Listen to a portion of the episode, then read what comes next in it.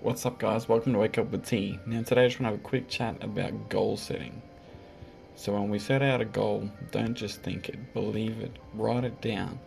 Write down the time frame, write down then how you will achieve it. But first thing is first, you've got to get started. So, whatever your goal is, no matter how big or small, usually will also contain several other smaller goals within that large goal that'll help you to reach it.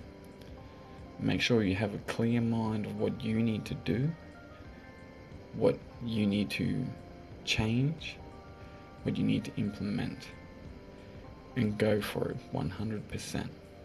Don't let anything stand in your way, don't let anyone tell you you can't do it, and don't you dare give up when it gets hard. Alright, guys, peace out.